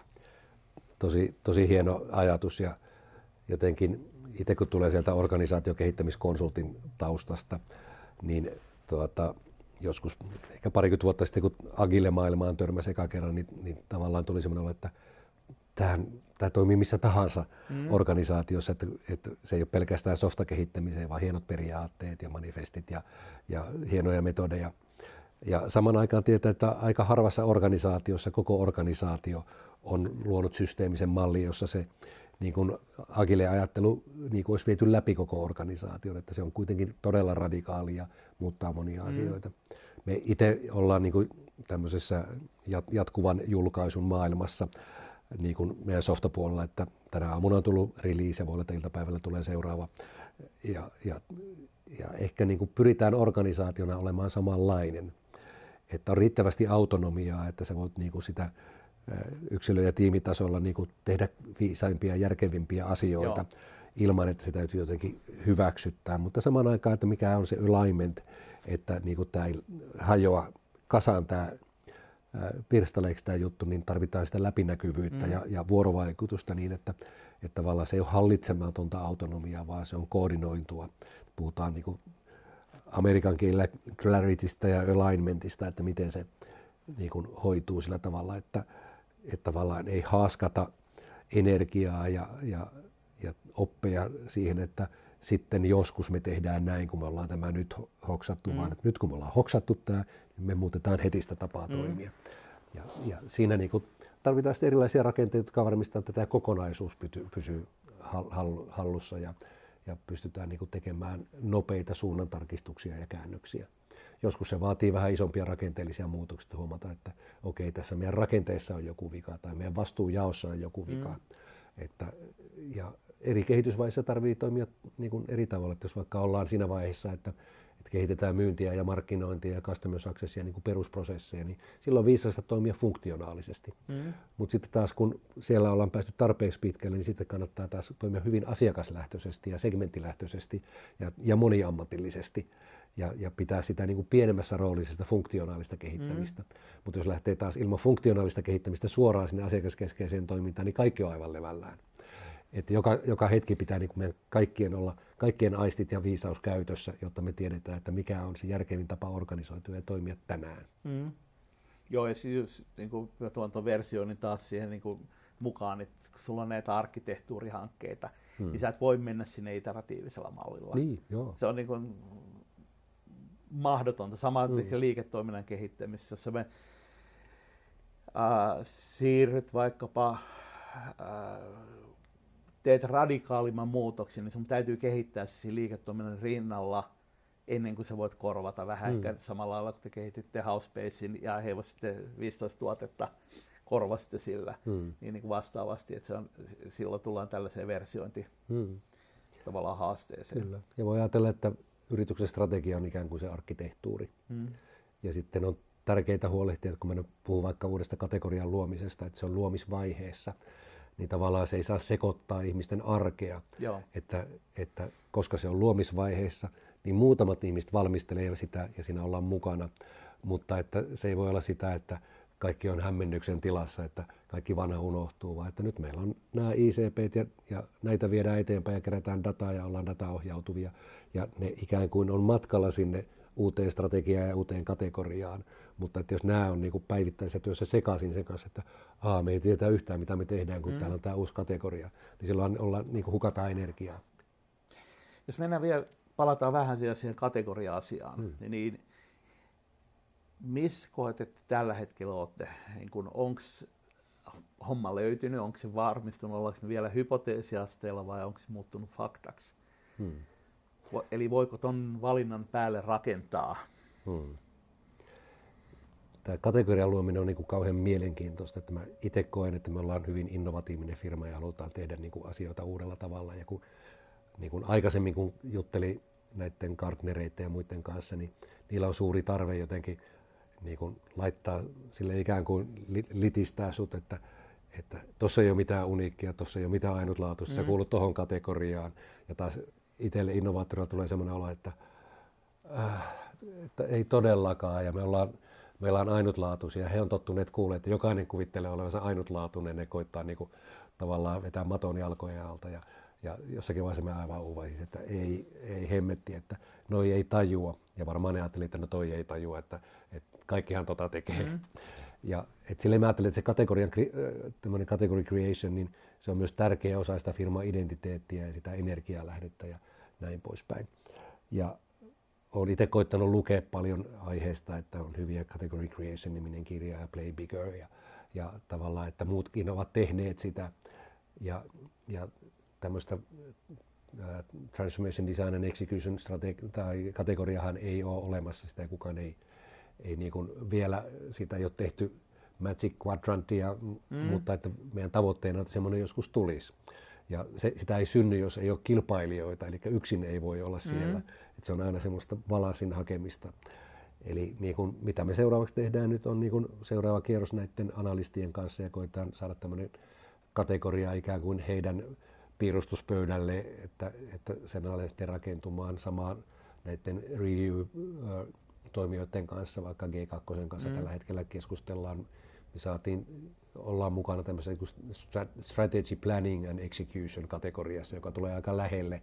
Joo, mutta siis samaan aikaan niin kuin vie 90 prosenttia use cases pois. Niin, joo, kyllä. Mutta että tarvitaan, niin kuin, että ollaan monessa kategoriassa ja ollaan tultu valituksi maailman 10 tai 20 parhaan LXPn Learning Experience Platformin joukkoon. Ja se on ihan ok, mutta että tavallaan se on niin kuin mm. sivukosketus Joo. tässä meidän mallissa. Niin, niin, että tarvitaan monenlaista työtä. Mä itse olen nyt tehnyt, niin kun, jos ajattelee pitempää historiaa, niin poikkeuksellisen paljon kirjoittamistyötä. Että niin kuin sisäisesti mä olen kirjoittanut tarinoita. Mm että just tämmöisiä kategoriaa etsimästä. Sitten me otettiin tuo perspektiivi. Sitten me katsottiin täältä päin. Sitten oli se collaborative impact ja sitten oli ne use caset ja, ja sitten oli tämä digitaali, digitaalinen fasilitointi. Ja, ja täältä, miten me ollaan navigoitu ja mikä on se reitti, että miksi mä ajattelen, että tämä on nyt valtava löytö, tämä mm. TDE, jos lyhennettä käytetään, tämä, mitä me nyt ollaan luomassa. Itse asiassa se on se, mistä me lähdettiin liikkeelle. Ja, ja miksi me mentiin hukkaan välillä, niin oli se, että että niin kuin pienenä suomalaisena saastoimijana kansainvälisessä suuryritysten markkinassa, niin se vaatii, että meillä on aika kovia logoja niin kuin meidän portfoliossa, mm. että me ollaan uskottava toimija niin kuin isojen organisaation tasoisten transformaatiohankkeiden osalta ja meidän pitää olla, niin kuin tämä enterprise readiness pitää olla kohillaan. Ja nyt me ollaan käyty tätä matkaa niin paljon, me ollaan teknologisesti valmiita, meillä on hyvät logot, mm-hmm. meillä on hyvät tarinat. Nyt me voidaan ottaa se kategoria, johon me ei oltu kypsiä. Joo. Ja nyt kun asiakkaalla alkaa tulla tavallaan se keskustelu vastinpari, että siellä on toisaalta niin transformaatiokonsulttitalot, joiden kanssa me halutaan olla läheisissä tekemissä, ja sitten ne sisäiset transformaatioyksiköt, mm. niin, niin että, että se ei ole pelkästään meidän kypsymistä, se on myös markkinan kypsymistä siihen, että, että jos kaikki koittaa tehdä niitä muutoksia siellä sun täällä organisaatiossa, niin kaikki feilaa koko ajan. Että tarvitaan sitä uudenlaista niin kuin osaamistason nostoa ja keskitettyä hallintaa näille transformaatiohankkeille, jolloin niin kuin tulee myös mahdollisuus tehdä keskitettyjä hankintoja eikä koittaa myydä projektikohtaisesti. Ja tiedetään kaikki, että kun myy projekteille SaaS-palvelua, niin se on hemmetin huonoa bisnestä. Mm. Siellä tulee journeyä koko ajan. Että tarvitaan niin kuin sellainen bisnesmalli, jossa se päästään vuosisopimuksiin ja pitkiin sopimuksiin ja su- siihen suureen lisäarvoon, mitä, mitä voidaan, suurimpaan mahdolliseen lisäarvoon. Niiden noiden mainitsemisen asioiden lisäksi tarvitaan myös hypeä. Mm, kyllä. Koska toihan on kuitenkin, voisi sanoa työkalumarkkinan ainakin siitä, että kellä on se niin uusin kiltävin työkalu. Niin. Ja se ilmaisversio voi tässä kohtaa olla aika tärkeä mm. osa sitä palikkaa, kyllä. koska sillä saadaan se, että vaikka se ehkä liiketoimintaa tuo, niin se tuo sitä ää, ihmisiä, jotka tuo tuotetta sisälle organisaatioihin ja, ja tota, kun se on avoin. Et se on yleensä enterprise tuotteiden, softien ongelma, että ne äkkiä tuntuu vanhoilta pölyttyneiltä slidevareilta, mm. ja ne monasti on sitä myöskin oikeasti, koska niin. ei ostaja koskaan katso, minkä näköinen se tuote mm. on, kun Joo. se myydään slideilla. Joo. Joo, ja s- sitten tähän liittyy se, että, että vaikka meillä on iso tuote, niin me halutaan olla mahdollisimman ketteriä, ja ja vaikka tällä viikolla niin tuota, yksi, yhdellä asiakkaalla oli niin kuin hyvin spesifi tarve, että, että heillä on tulossa iso tämmöinen kokous, jossa pitää puheenvuoroja pystyä kontrolloimaan mm. mahdollisimman helposti, että se on maksimissaan kolme minuuttia tai viisi minuuttia. Sitten meillä on timer-widgetti, mm. yksi meidän vähän yli 20 widgetistä, niin seuraavana päivänä meillä oli tuotannossa juuri se versio, että pelastettiin niin kuin, niin kuin heidän iso kokous ja asiakas on aivan äärimmäisen kiitollinen ja tyytyväinen. Eli että vaikka niin kuin meilläkin on monen vuoden roadmap olemassa, niin pitää olla pelisilmää siihen, mm. että, että tavallaan mihin pitää reagoida ja mihin ei pidä reagoida, mm. että tuote ei mene kaoottiseksi ja hallitsemattomaksi, mutta että pienilläkin jutuilla, täsmäjutuilla, niin yhtäkkiä voidaan niin kuin, saada asiakkaista aivan äärimmäisen onnellisia siinä, että no nyt tämä meidän koko tapahtuma pelastui tai tämä meidän liittokokous pelastui sillä, että, että nyt sen sijaan, että mun pitää tehdä tätä, tätä, tätä, noin, noin, noin vaiheita ja ohjeistaa muille, niin mä painan tuota nappulaa tuosta ja, ja kaikki toimii just niin kuin mä oon aina unelmoinut ja haaveillut. Mä palaan vielä siihen kategoriakysymykseen sen verran, että markkinoinnin yksi perusajatus on se, että sä et, sun oikeastaan pitäisi olla kategorian ykkönen. Hmm. Ja sen takia jos et sä voi olla siellä ykkön, ykkösenä, niin sit sun pitää luoda oma alakategoria. Hmm. Esimerkiksi jos et saa niin kuin suosituin olutmerkki, niin sit sä voit olla suosituin meksikolainen olutmerkki. Niin. Niin. Ja se ongelma tuossa kentässä on, on just se, että samaan aikaan markkina haluaisi laittaa sua vertailtavaksi. Hmm. Kyllä. Äh, haluaisi tunkea sut tiettyyn kategoriaan, mutta sitten toisaalta asiakas ei kuitenkaan osta kategori- useinkaan se hmm. osta kategoriaa, hmm vaan se ostaa tietynlaisen lähestymistavan ja tietynlaisen tuotteen. Vaikka tekniikan maailma on hyvä esimerkki, tehdään vertailua tietyn kategorian autoista, mutta sitten me kuluttajina kuitenkin saatetaan ostaa kategorioiden yli. Me saatetaan mm. verrata niin kuin eri kategorioiden mm. tuotteita keskenämme. Eli suo siellä, vetellä täällä. Mm. Et me joudutaan, tekin joudutte hakemaan sitä, että saatte sille kategorian – koska muuten te ette ole näissä katalogipalveluissa ja ää, analytikoiden raporteissa mukana, jos te, mm. jos te olette niin kuin kategorioimaton. Niin, juuri näin. Ja te olette kategorioimaton, jos te olette ainoa siinä mm. tota, kate- kategoriassa. Mm. Siellä ei ole Kyllä. Magic Quadranttia yhdelle tuotteelle olemassa. Niin. Joo, juuri näin. Että ei ole mikään, niin kuin, tämä ei ole mikään helppo haaste, mutta ehkä sen niin kuin voi nähdä siinä, että että jos pystyy luomaan niin teidän tapauksessa sen, voisi sanoa sen teknisen kategorian, jossa tota, niin sen teknisen kategorian sisällä voi sitten markkinoinnillisesti erottautua. Mm, kyllä. Ero, erottautuu, jos, jos tota, luomalla tietynlainen niin kuin painotus esimerkiksi mm. siihen, että miten sitä tuotetta markkinoidaan. Kyllä. Esimerkiksi markkinoimalla sitä eri kohderyhmälle. Mm, kyllä. Sekin voi olla yksi. Ja sitten on tärkeää niin kuin verkostoitua niiden ajatusjohtajien kanssa globaalisti, mm. että jos ajatellaan että tätä meidän TDE-kenttää, että ketä seurataan, mitkä organisaatiot on pisimmällä siinä. Joo. Ja lähtee, niin kuin, että sitä ei voi yksin lähteä myöskään tekemään. Mm. Nyt me ollaan kokoamassa niin kuin asiakas, niin kuin asiakaspuolelta tämmöistä advisory-gruppia, että niin kuin ymmärretään sitä asiakkaan näkökulmaa mahdollisimman hyvin ja rakennetaan sitä tarinaa yhdessä asiakkaiden kanssa. Ja, ja samaan aikaan, niin kuin, jos ajattelee, että meillä on ne loppuasiakasorganisaatiot ja konsulttitalot mm. asiakkaina, niin ymmärtää sitä myös sitä konsultin näkökulmaa siihen muutokseen. Ja sitten ymmärtää se, että, että jos puhutaan transformaatiosta, niin, niin tähän meidän näkökulmaan liittyy se osallistaminen ja mukaan kutsuminen. Että, että vaikkapa konsulttipuolella, jos on sellaisia transformaatiokonsultteja, jotka ajattelee, että että me tiedetään, me tullaan ja kerrotaan ja me tehdään kalvopakkajohdolle ja sitten transformaatio on niin kuin siinä. Mm. Niin niillä ei ole mitään tekemistä tämän meidän maailman kanssa. Ei, ei.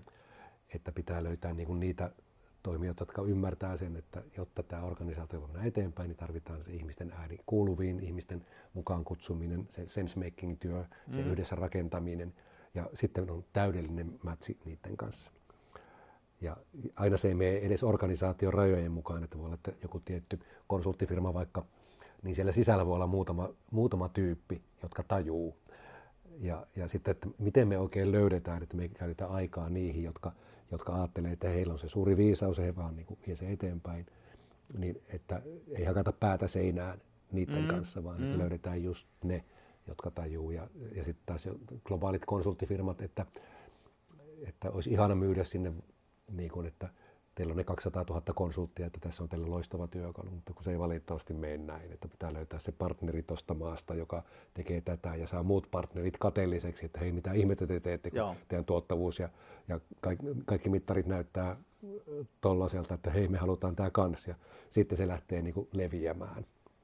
Sama varmaan konsulttifirman sisällä, että sieltä on löydettävissä ne henkilöt, jotka niin. on niin kuin joille tämän tyyppinen lähestymistapa niin. sopii, sitten toisaalta saa, saada se, koulutettu sitä muuta porukkaa mm. niin, että ne uskaltaa laittaa se jalan veteen ja kokeilla, niin. että jos nyt vähän Joo. lisäisin tätä. Ja se on hämmästyttävä se variaatio, että, niinku, että välillä kun tätä meidän tarinaa kertoo ja tuota esittelee, niin, niin joku ihminen, josta ajattelisi, että toi on niinku juuri ihanneostaja persona meille, mm. niin kun tätä kertoo, niin näkee, että ei ketään kotona, että ei, ei resonoi yhtään. Joo.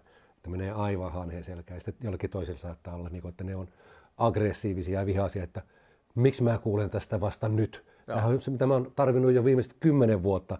Ja ai te olette ollut, miksi tästä ei ole kerrottu? Miksi, miksi te ette ole paremmin tunnettuja markkinalla? Ah. Että mä haluan tämän heti. Ja mä haluan levittää, että tämä muuttaa kaiken mun työssä. Että jotkut tajuaa sen niin kuin viidessä minuutissa sen, että wow, tämähän on täysin vallankumouksellinen juttu. Mutta tässä on, tässä on just se pienen suomalaisyrityksen, mitä niin. te olette maailmalla, te olette niin. äärettömän pieni suomalainen pikku, pikkufirma jossakin Kyllä. Jyväskylästä, että tota, maailma on ihan hito iso paikka, että vaikka Suomessa teillä on iso markkinaosuus, hmm. tai nyt ehkä markkinaosuus, iso levinnäisyys, Joo. Niin, niin maailmalla niin puhutaan prosentin osista niin, kyllä, todennäköisesti kyllä. potentiaalista. Prosenttiosuuksista niistä, jotka ei edes kuulu hmm. koko niin, niin, ajattelutavasta. Että siellä on, ja se koko sen kohderyhmän tavoittaminen niin on ihan käsittämättömän haastava hmm. Hmm. projekti.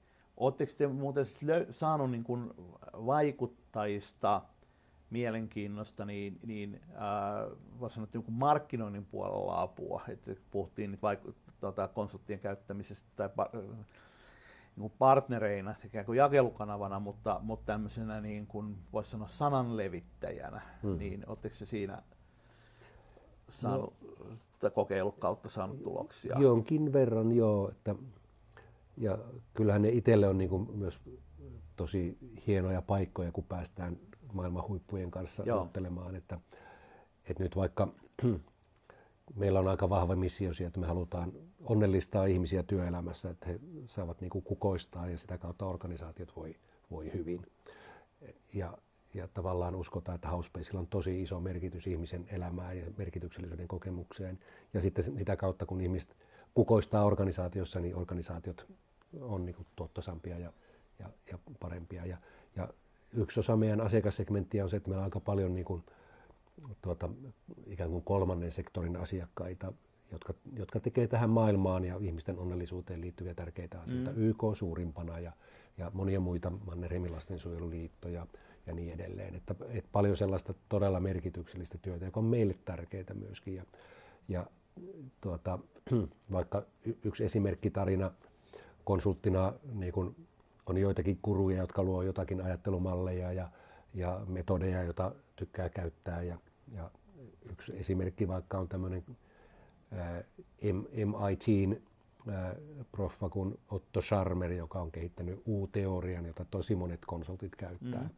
Ja sitten sen idean ja Oton ympärille on perustettu tämmöinen kuin Presensing Institute, joka tekee paljon muutos- ja kehitystyötä ympäri maailmaa, erityisesti niin kuin kehittyvissä maissa. Ja, ja tota, sitten, sitten löydettiin toisemme Oton kanssa ja pääsi juttelemaan tämmöisen maailmanluokan gurun kanssa ja, ja saatiin Presensing Institute meidän asiakkaaksi. Ja niin kuin se, siinä oli niin monta asiaa, jotka tuntui siltä, että nyt vähän sydämessä läikähtää, että, että Otto oli kauhean innoissaan ja, ja tyyppi on MITissä ja se innostui meidän mm. tekoälykehitystyöstä, että tämä on ihan mahtavaa, että MITissä ehkä tekoäly on jonkin verran tutkittu ja kehitetty ja, ja, ja sitten tavallaan, että löytyy semmoinen, että hei me ymmärretään toisiamme, me ajatellaan samalla tavalla ja nyt te voitte tuota teidän hienoa ajattelua levittää meidän teknologian avulla. Ja, ja tuossa yksi tämmöinen maailman, koko maailmaan liittyvä asia, YKlla on nämä Sustainable Development Goals, että mit, mitä maailmassa pitää tapahtua, että tämä planeetta on elinkelpoinen meille. Ja, ja sitten niin kuin sen rinnalle syntyi tämmöinen Ruotsista lähtöisin oleva movement IDG, eli Inner Development Goals, että mitäs meissä ihmissä pitää tapahtua, jotta nämä SDG toteutuu, että minkälaisia taitoja mm. me, meillä pitää olla ja minkälaisia sosiaalisia taitoja, että me rakennetaan niin kuin sellaisia yhteiskuntia ja organisaatioita, jotka voi toteuttaa tätä SDGtä.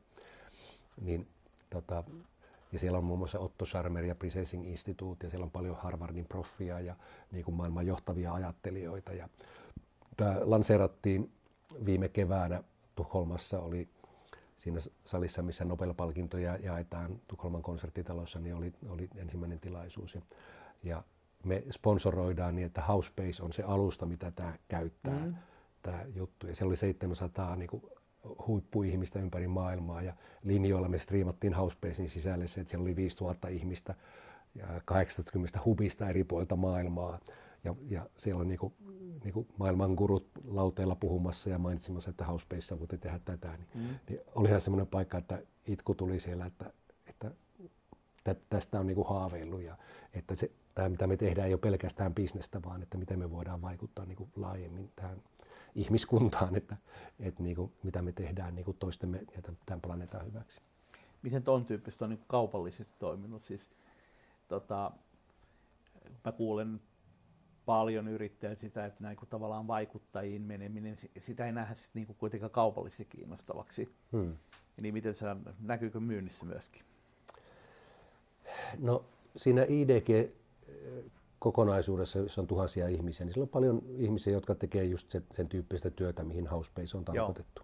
Et vaikka siellä me ei tehdä sitä kaupallisin perustein, niin kuitenkin tullaan tutuksi ihmisille, mm. jotka voivat sitten avata meidän free-version ja tehdä jotakin paikallista, paikallisen yhteisön kanssa jotakin tärkeää, tai sitten käyttää kaupallisesti meidän tuotteita tai tuotetta, alustaa. Ja, ja niin kuin niitä on aina vaikea mitata, että, mm. että kun me käytetään aikaa siihen ja autetaan heitä, että mikä se roi sille asialle Joo. on, mutta että se on tavallaan se on itsessäänkin jo merkityksellistä ja pitää aina balansoida sen suhteen, että mikä on kaupallista ja mikä on muuten merkityksellistä.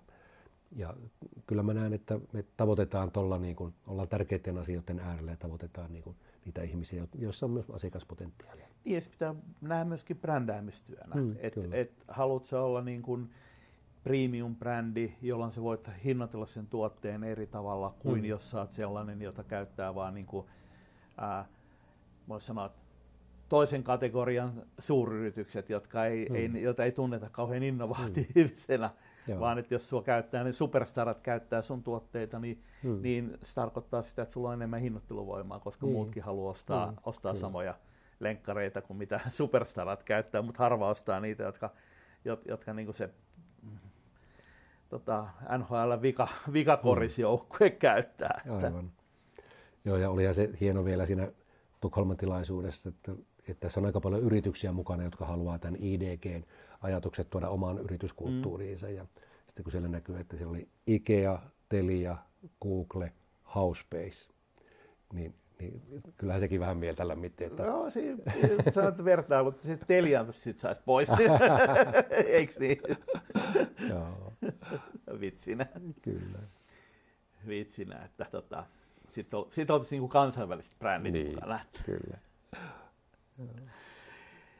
Ää, ja siihen lopuksi, niin mitä sä tekisit toisin, tai mitä vinkkejä sä antaisit vaikka omille lapsille? Tiedän, että sun lapset on jo yrittäjänä menestyneitä, mutta jos sä olisit nyt lähdössä uudestaan tälle matkalle, niin sillä tietämyksellä, mitä sulla nyt on, niin, niin varmaan mm. miljoona asiaa, jotka tekisit toisin, mutta, mutta tota, onko jotain sellaista?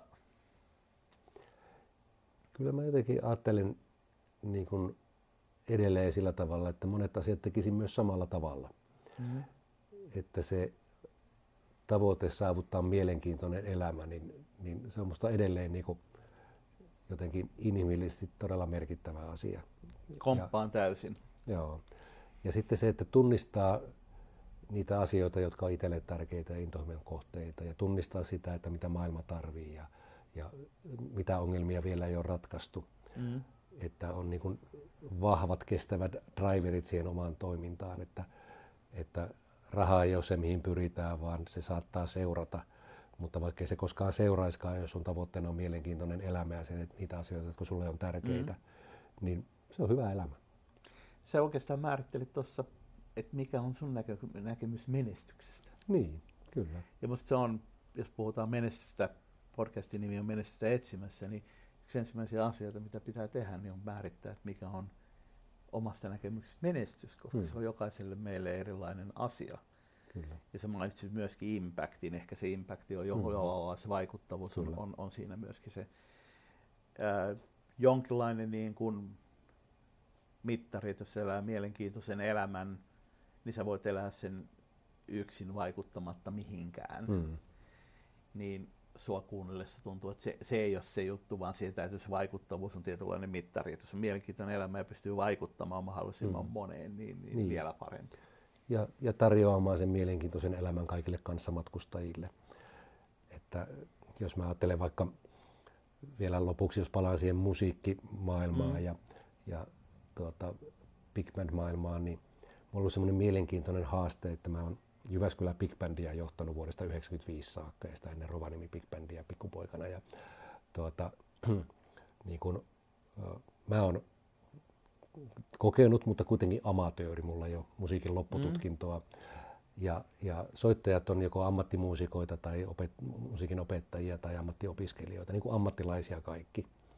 Ja sitten se, niin kuin, siellä on monia big band musiikin ammattilaisia, jotka harrastaa Jyväskylän big bandia. Niin se on mielenkiintoinen johtamisen haaste, että miten mä saan ammattilaiset harrastamaan ma, niin kuin omaa ammattiaan maksamatta palkkaa. No, sehän tarkoittaa sitä, että niin kuin kaiken pitää olla niin kuin rakennettu sille, että, että sillä tehdään jotakin todella merkityksellistä ja tärkeää. Ja että ohjelmistot pitää olla niin kuin aivan uniikkeja, ja kaikki niin kuin, tuotannot pitää toimia niin, että se on vaivatonta ja mukavaa Mm. ja nautinnollista ja niin edelleen. Eli tavallaan monet asiat joutuu, joutuu ja saa tehdä jopa paremmin kuin mitä ammattilaiset tekee, jotta me saadaan niin kuin tämä kokonaisuus toimimaan. Mutta että se tavallaan se merkityksellisyys siinä on se juttu, että, että esimerkiksi miten nämä mun kaksi maailmaa on kohdannut, niin silloin kun me alettiin Pohjois-Amerikkaan niin kuin opetella sitä markkinaa, niin mä jatkuvasti matkustin Pohjois-Amerikkaan noin viiden viikon välein joku 15-20 kertaa ennen kuin meillä oli siellä paikallista presenssiä. No kun mä tuun New Yorkiin, niin se on jatsin mekka ja niin kuin maailman parhaat jatsklubit siellä. No sitten mä niin kuin, aina kun suinkin jaksoin, niin katsoin, että missä täällä soittaa big bandeja ja no tuolla on Duke Ellingtonin bändi ja tuolla on Afro-Cuban Jazz Orchestra ja tuolla on Lincoln Center bändi ja, ja sitten aina niin kuin tikkana paikalle. Ja sitten pokkana konsertin jälkeen niin, niin tuota, kapellimestareita moikkaamaan, että terve, että mä oon sun kollega Jyväskylästä, että olipa hienoja biisejä, että voitaisiko me soittaa noita. Ja sitten mä keräsin niinku, tuota, sellaista musiikkia, jota kukaan ei ole soittanut Euroopassa, ei ole levytetty, ei ole nuotteja olemassa ja toin bändille, että hei, tässä olisi niinku kuuminta hottia New Yorkista, että pidettäisikö konsertti näistä. Niin, niin kyllähän porukat tuli aika pähkinöinen ja varmasti ikänsä muistavat, että, että tämmöinen New Music from New York, Taste of New York, taisi olla konsertin nimi, niin, niin pääsee tämmöistä tekemään. Viennin lisäksi tuli siis tuontia myöskin. No, kyllä. Hei, kiitos Ilkka, kun pääsit vieraaksi. Kiitos.